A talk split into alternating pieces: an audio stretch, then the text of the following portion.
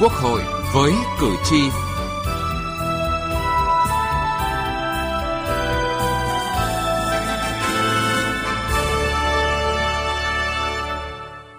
Thưa quý vị, thưa các bạn, Hội đồng Nhân dân là cơ quan quyền lực nhà nước ở địa phương đại diện cho ý chí, nguyện vọng và quyền làm chủ của nhân dân. Để hiện thực hóa quyền năng ấy, Hội đồng Nhân dân các cấp phải đảm đương chức năng nhiệm vụ rất rộng với trọng trách nặng nề, đặc biệt là ở các thành phố lớn như Hà Nội, thành phố Hồ Chí Minh, Đà Nẵng. Chính vì vậy, nâng cao chất lượng hiệu lực hiệu quả của Hội đồng Nhân dân rất cần được quan tâm, và đặc biệt trong đó là nâng cao chất lượng các đại biểu chuyên trách. Đây là vấn đề cần được nghiêm túc xem xét, nhất là khi cuộc bầu cử đại biểu Hội đồng Nhân dân các cấp nhiệm kỳ 2021-2026 đang đến gần.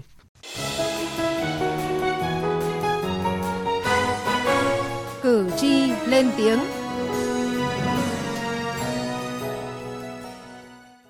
Thưa quý vị và các bạn, việc thí điểm mô hình chính quyền đô thị là thực hiện chủ trương của Đảng về việc tổ chức lại chính quyền địa phương cho phù hợp với đặc điểm đô thị. Theo nghị quyết 97 của Quốc hội, từ ngày 1 tháng 7 năm 2021 sẽ thí điểm tổ chức mô hình chính quyền đô thị tại thành phố Hà Nội theo hai cấp, thành phố và cấp quận, không tổ chức hội đồng nhân dân cấp phường. Ông Lê Trung Tính, quận Ba Đình cho rằng quá trình tổ chức lại chính quyền đô thị sẽ gắn liền với việc đổi mới hoạt động của cơ quan dân cử cấp trên – Hoạt động Hội đồng Nhân dân cấp thành phố, cấp quận cũng phải có những đổi mới theo hướng tăng tỷ lệ đại biểu chuyên trách, đa dạng các kênh tiếp nhận phản ánh của người dân. Chính quyền ở cơ sở trực tiếp với dân, trực tiếp với các cái tổ chức, do đó mà làm rất nhiều việc. Mà khi mỗi một khi mà chính quyền phương đã làm nhiều việc như thế, mà nếu không có sự giám sát chặt chẽ kịp thời thì cũng rất là khó ở bất cứ một cơ quan nào. Mỗi khi đã nắm quyền lực trong tay, không có cơ chế giám sát quyền lực cụ thể thì vấn đề làm quyền và làm sai, lệch đi, vượt ra khỏi khung giới hạn cho quyền lực của mình, cái đó là điều có thể. Ông Nguyễn Hoài Nam, nguyên trưởng ban pháp chế Hội đồng nhân dân thành phố Hà Nội cho biết, với định biên nhân sự như hiện nay khó mà kham hết được khối lượng công việc đang ngày một gia tăng của Hội đồng nhân dân cấp quận huyện. Thực tế hoạt động của Hội đồng nhân dân là cơ quan dân cử đại diện cho quyền lực của nhân dân ở địa phương chưa phát huy hết được cái vai trò, cái quyền lực hay là cái trách nhiệm trước dân nó ở hai khía cạnh. Một là trong là luật tổ chức hội đồng nhân dân ủy ban nhân dân thì làm chưa rõ những nhiệm vụ chính của các cấp chưa rõ ở tại đô thị và nông thôn cái thứ hai nữa là cái tổ chức bộ máy giúp việc cho các cơ quan dân cử này từ nguồn lực con người rất ít theo ông Lê Văn Hoạt, nguyên Phó Chủ tịch Hội đồng Nhân dân thành phố Hà Nội, với cơ chế hiện nay, hoạt động của Hội đồng Nhân dân không hình thức mới là điều lạ. Nhiều nơi giới thiệu đại biểu Hội đồng Nhân dân vào Hội đồng cũng như là giới thiệu cán bộ làm công tác hội đồng khó và cái khó nhiều nơi đấy là lý giải tại sao. Đó là do cơ chế, do tổ chức bộ máy của chúng ta, do quan điểm của chúng ta. Nhiều thứ chứ không phải là là chỉ có là là là do họ. Chúng ta phải nhìn nhận đầy đủ như thế. Rồi những cái điều kiện hoạt động cho họ, những cơ chế xử lý trách nhiệm của người làm việc hội đồng nhân dân, tất cả cái đó đang đòi hỏi là chúng ta phải nhìn lại nghiêm túc cái bộ máy vừa rồi, cái cơ chế tổ chức chính quyền vừa rồi. Trong đó có việc tổ chức hội đồng nhân dân, một cái vai trò chính trong cái ờ, thiết chế cái tổ chức chính quyền địa phương. Quyền phải đi liền với lực. Có quyền mà không có lực thì quyền cũng trở nên vô nghĩa. Nhưng lực phải tương xứng thì mới phát huy được quyền. Hội đồng Nhân dân đang thiếu những uy lực, thực lực và nội lực để đảm đương cho chọn, cho tốt quyền năng nhân dân trao cho.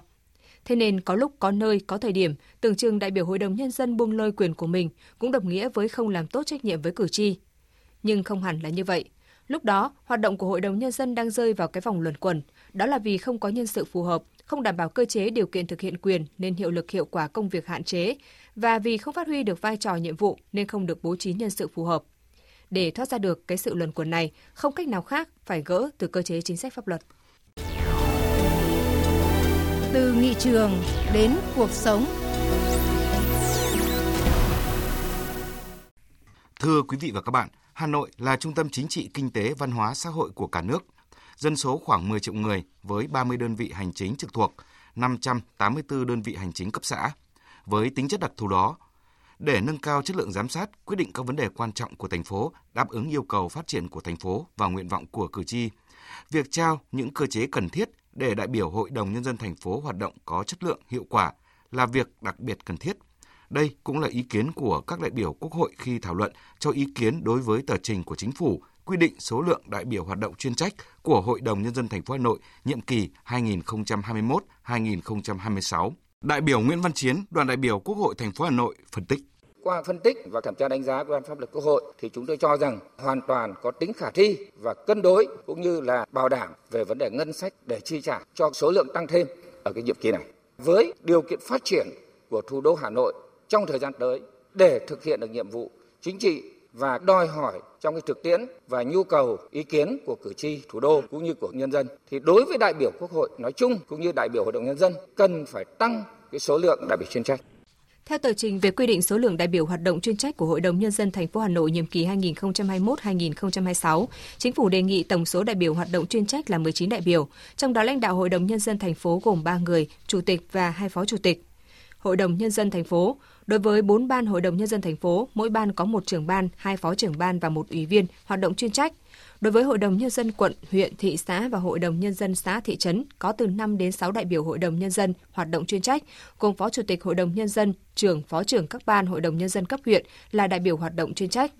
Đồng tình cao về quy định số lượng đại biểu chuyên trách được bổ sung thêm cho Hội đồng Nhân dân thành phố Hà Nội, đại biểu Trương Minh Hoàng, đoàn đại biểu Quốc hội tỉnh Cà Mau phân tích thêm. Tôi cho rằng là việc chuẩn bị con người thêm đại biểu hoạt động chuyên trách ở cấp thành phố Hà Nội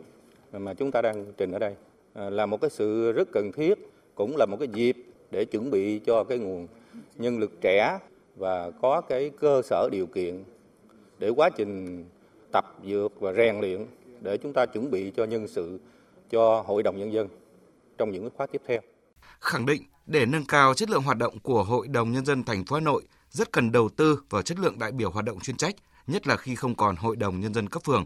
Đại biểu Lê Xuân Thân, đoàn đại biểu Quốc hội tỉnh Khánh Hòa cho rằng cần quy định rõ hơn về vị trí pháp lý và cơ chế làm việc của các ủy viên chuyên trách tại các ban của Hội đồng Nhân dân vì hiện nay đây là vấn đề chưa cụ thể.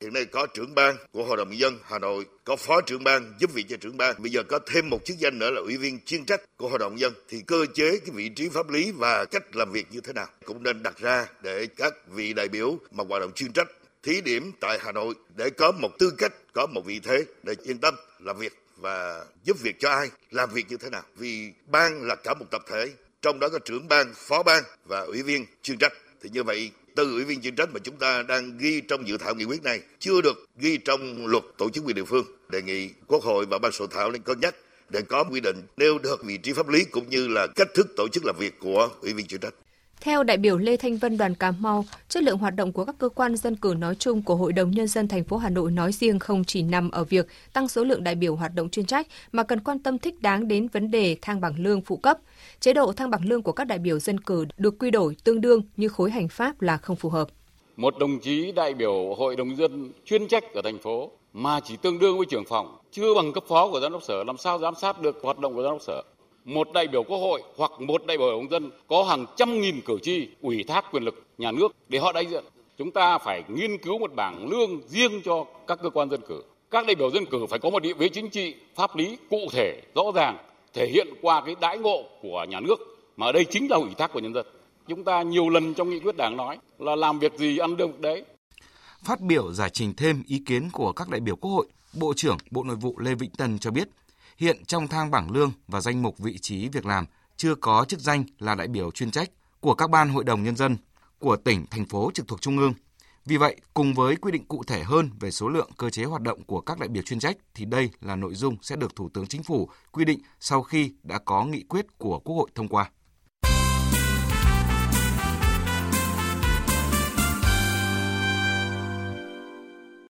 Xin chuyển sang một nội dung khác, thưa quý vị, thưa các bạn. Cùng với các địa phương trong cả nước, tỉnh Hưng Yên đang tích cực chuẩn bị thực hiện nghiêm túc kỹ lưỡng đúng quy trình các bước bầu cử đại biểu Quốc hội khóa 15 và đại biểu Hội đồng Nhân dân các cấp nhiệm kỳ 2021-2026. Ủy ban bầu cử các cấp ở Hưng Yên đã tập trung làm tốt công tác nhân sự, tăng cường hướng dẫn kịp thời tháo gỡ những khó khăn nảy sinh trong thực tiễn, đặc biệt ở cấp cơ sở, ghi nhận của phóng viên Đài tiếng nói Việt Nam. Quán triệt chỉ thị số 45 của Bộ Chính trị và các kế hoạch của Hội đồng bầu cử quốc gia tỉnh Hưng Yên đã thành lập ban chỉ đạo, ủy ban bầu cử các cấp, đảm bảo đúng quy trình số lượng thành phần. Cụ thể, Hưng Yên có một ủy ban bầu cử cấp tỉnh, 10 ủy ban bầu cử cấp huyện và 161 ủy ban bầu cử cấp xã với 1.156 đơn vị bầu cử. Theo quy định, tỉnh Hưng Yên được bầu 7 đại biểu quốc hội, 53 đại biểu hội đồng nhân dân cấp tỉnh, 323 đại biểu hội đồng nhân dân cấp huyện và 4.075 đại biểu hội đồng nhân dân cấp xã. Sau hội nghị hiệp thương lần thứ hai tại Hưng Yên, không có đơn vị nào phải điều chỉnh danh sách cơ cấu người ứng cử. Theo đó, có 10 người ứng cử đại biểu Quốc hội cư trú và làm việc tại Hưng Yên, 106 người ứng cử đại biểu Hội đồng Nhân dân tỉnh, 613 người ứng cử đại biểu Hội đồng Nhân dân cấp huyện và 7.542 người ứng cử đại biểu Hội đồng Nhân dân cấp xã. Đại diện Ủy ban bầu cử tỉnh Hưng Yên cho biết, trong kỳ bầu cử này, trình độ chuyên môn và lý luận chính trị của các ứng cử viên đều cao hơn so với nhiệm kỳ trước. Đây là những người tiêu biểu có năng lực, trình độ, kinh nghiệm công tác, có uy tín tại nơi làm việc và nơi cư trú. Đáng chú ý, qua hai vòng hiệp thương, những người được giới thiệu ứng cử đại biểu Quốc hội và Hội đồng Nhân dân các cấp đều đạt được tín nhiệm cao của cử tri. Cử tri Nguyễn Văn Thuấn ở thôn Tân Tiến, xã Minh Tân, huyện Phủ Cừ, tỉnh Hưng Yên kỳ vọng. Người dân thì cũng rất là phấn khởi, mong muốn để chọn con người tức là đủ đức đủ tài, thay mặt cho nhân dân vào ứng cử Hội đồng Nhân dân bầu ra những đại biểu xứng đáng thay mặt quần chúng nhân dân thì người mà đã đủ tiêu chuẩn được ra ứng cử và được nhân dân tín nhiệm bầu mà được ờ, trúng cử thì làm sao làm những cái điều mà tốt cho nhân dân thuận lợi cho dân về môi trường ờ, nông nghiệp thì bản thân ờ, nhân dân sẽ phấn khởi thôi Chuẩn bị chu đáo cho ngày bầu cử, Ủy ban bầu cử tỉnh Hưng Yên đã tiến hành in ấn phát hành tài liệu và các văn bản hướng dẫn về bầu cử đến từng tổ bầu cử, đồng thời tổ chức tập huấn nghiệp vụ cho cán bộ trực tiếp phục vụ công tác bầu cử. Thực tiễn ở tỉnh Hưng Yên cho thấy còn có một số cán bộ ở cấp xã, thôn, xóm chưa có nhiều kinh nghiệm trong công tác chuẩn bị bầu cử, nên quá trình triển khai công việc lúc đầu còn bỡ ngỡ. Bên cạnh đó, do dịch bệnh COVID-19 diễn biến phức tạp, nên một số ban bầu cử thôn xóm còn lúng túng trong triển khai các bước theo kế hoạch khi lựa chọn giới thiệu nhân sự. Nắm bắt được khó khăn này, Ủy ban bầu cử huyện Phú Cừ đã chỉ đạo các xã lựa chọn những người có phẩm chất chính trị đạo đức tốt, được quần chúng tín nhiệm, hiểu biết pháp luật thực hiện công tác chuẩn bị bầu cử. Ông Nguyễn Khả Phúc, Chủ tịch Ủy ban nhân dân huyện Phú Cừ khẳng định: Cái việc thành lập các cái tổ bầu cử chúng tôi đã chỉ đạo cấp ủy chính quyền các xã thị trấn chú trọng cái việc này. Thì tôi giao cho thường vụ đảng ủy các xã cân nhắc lựa chọn từng cá nhân thành viên trong tổ bầu cử của các khu vực bỏ phiếu. Trên cơ sở kết hợp giữa người có kinh nghiệm, có hiểu biết nhận thức và những người trẻ tuổi tham gia có đủ sức khỏe rồi là năng lực trong cái công tác tổng hợp các cái kết quả bầu cử sẽ tạo thành cái sức mạnh của cái tổ bầu cử cái người kinh nghiệm sẽ bù đắp trong cái việc xử lý các cái tình huống.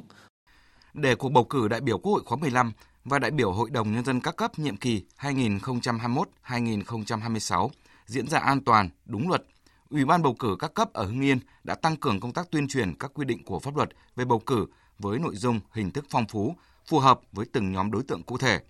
Ủy ban bầu cử tỉnh Hưng Yên yêu cầu các đoàn kiểm tra công tác chuẩn bị bầu cử phải làm việc trực tiếp với các tổ bầu cử và thị sát tại các điểm bầu cử. Phó Chủ tịch Thường trực Hội đồng Nhân dân, Phó Chủ tịch Ủy ban bầu cử tỉnh Hưng Yên Phạm Ngọc Khuê cho biết,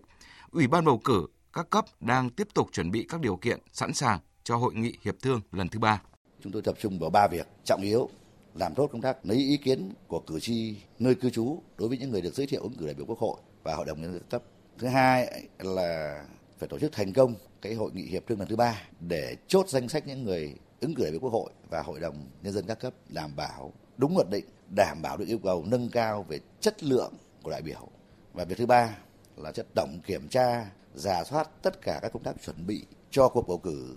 nhất là việc chuẩn bị điều kiện cơ sở vật chất và các điều kiện khác để đảm bảo cho việc tổ chức bầu cử ở các khu vực bầu cử, các hòm phiếu và từng địa bàn an toàn tuyệt đối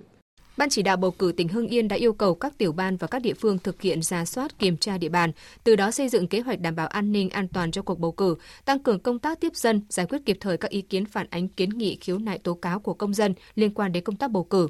Trước diễn biến phức tạp khó lường của dịch bệnh COVID-19, Ủy ban bầu cử tỉnh Hưng Yên đã xây dựng kịch bản chi tiết cho các tình huống với yêu cầu đảm bảo an toàn tuyệt đối cho người dân và phù hợp với thực tiễn của từng địa phương. Hỏi đáp về bầu cử. Hỏi đáp về bầu cử.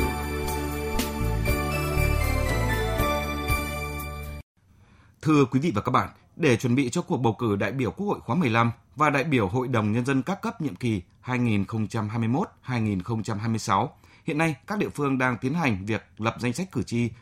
Trong chuyên mục hỏi đáp về bầu cử hôm nay, ông Nguyễn Quang Minh, trưởng ban Dân chủ pháp luật, Ủy ban Trung ương Mặt trận Tổ quốc Việt Nam sẽ giải đáp về việc thực hiện quyền bầu cử của những người di cư tự do, những người đang bị tạm giam, tạm giữ, người đang chấp hành biện pháp đưa vào cơ sở giáo dục bắt buộc. Bây giờ, biên tập viên Lê Tuyết trao đổi cùng ông Nguyễn Quang Minh.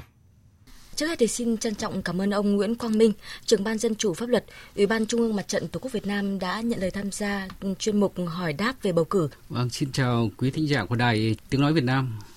Thưa ông là cái quyền bầu cử của người đang bị tạm giam, tạm giữ và người đang chấp hành các biện pháp vào cơ sở giáo dục bắt buộc, cơ sở cai nghiện bắt buộc và người tự nguyện xin vào cai nghiện và chữa trị tại các cơ sở bắt buộc, họ thực hiện cái quyền của mình như thế nào ạ? Tại cái khoản 5 điều 29 của luật bầu cử đại biểu Quốc hội và đại biểu Hội đồng Nhân dân có quy định cử tri là người đang bị tạm giam, tạm giữ, người đang chấp hành biện pháp đưa vào cơ sở giáo dục bắt buộc, cơ sở cai nghiện bắt buộc, được ghi tên vào danh sách cử tri để bầu đại biểu Quốc hội và đại biểu Hội đồng Nhân dân cấp tỉnh, nơi người đó đang bị tạm giam, tạm giữ, đang chấp hành biện pháp đưa vào cơ sở giáo dục bắt buộc hoặc cơ sở cai nghiện bắt buộc. Đối với cử tri là người tự nguyện xin vào cai nghiện, chữa trị tại cơ sở cai nghiện bắt buộc thì việc bảo đảm thực hiện quyền bầu cử được xác định như đối với cử tri là người tạm trú theo quy định tại khoản 3 điều 29 của luật bầu cử đại biểu Quốc hội và đại biểu Hội đồng nhân dân. Trường hợp đến ngày bầu cử họ vẫn đang thực hiện việc cai nghiện, chữa trị ở cơ sở cai nghiện. Nếu thời gian từ khi bắt đầu cai nghiện, chữa trị tại cơ sở đến ngày bầu cử chưa đủ 12 tháng thì những cử tri này được tham gia bầu đại biểu Quốc hội, đại biểu Hội đồng nhân dân cấp tỉnh và cấp huyện. Nếu thời gian từ khi bắt đầu cai nghiện, chữa trị tại cơ sở đến ngày bầu cử là từ đủ 12 tháng trở lên thì họ được tham gia bầu đại biểu Quốc hội và đại biểu Hội đồng Nhân dân ở cả ba cấp tại khu vực bỏ phiếu nơi có cái cơ sở cai nghiện. Tuy nhiên, nếu đến trước thời điểm bắt đầu bỏ phiếu 24 giờ mà những người thuộc các trường hợp nêu trên được trả tự do hoặc đã hết thời gian giáo dục bắt buộc, cai nghiện bắt buộc, cai nghiện chữa trị tự nguyện thì được bổ sung tên vào danh sách cử tri tại nơi đăng ký thường trú để bầu đại biểu Quốc hội, đại biểu Hội đồng Nhân dân ở cả ba cấp, cấp tỉnh, cấp huyện và cấp xã hoặc được bổ sung vào danh sách cử tri tại nơi đăng ký tạm trú để bầu đại biểu Quốc hội, đại biểu Hội đồng Nhân dân cấp tỉnh, cấp huyện. Vậy thì còn với những người mà dân à, di cư tự do hoặc là chưa có đăng ký thường trú, tạm trú tại địa phương thì có quyền tham gia bầu cử ở những cấp như thế nào thưa ông? Về nguyên tắc thì mọi công dân có quyền bầu cử thì đều được ghi tên vào danh sách cử tri và được phát thẻ cử tri để thực hiện cái quyền bầu cử của mình. Mỗi công dân chỉ được ghi tên vào một danh sách cử tri ở nơi mình thường trú hoặc tạm trú. Trên thực tế, ở một số địa phương, nhất là ở các tỉnh khu vực Tây Nguyên, đang có một số lượng khá lớn người di cư tự do sinh sống thực tế trên địa bàn nhưng chưa thể hoàn thành thủ tục đăng ký thường trú, đăng ký tạm trú với cơ quan nhà nước có thẩm quyền ở địa phương do nhiều những lý do khác nhau.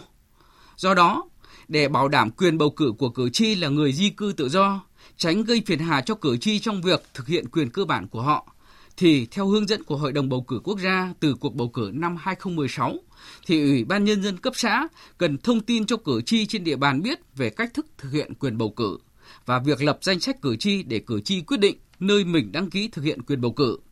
Ví dụ như có thể là họ có thể quay trở lại cái, cái nơi họ đang đăng ký thường trú hoặc tạm trú để để họ thực hiện cái quyền này.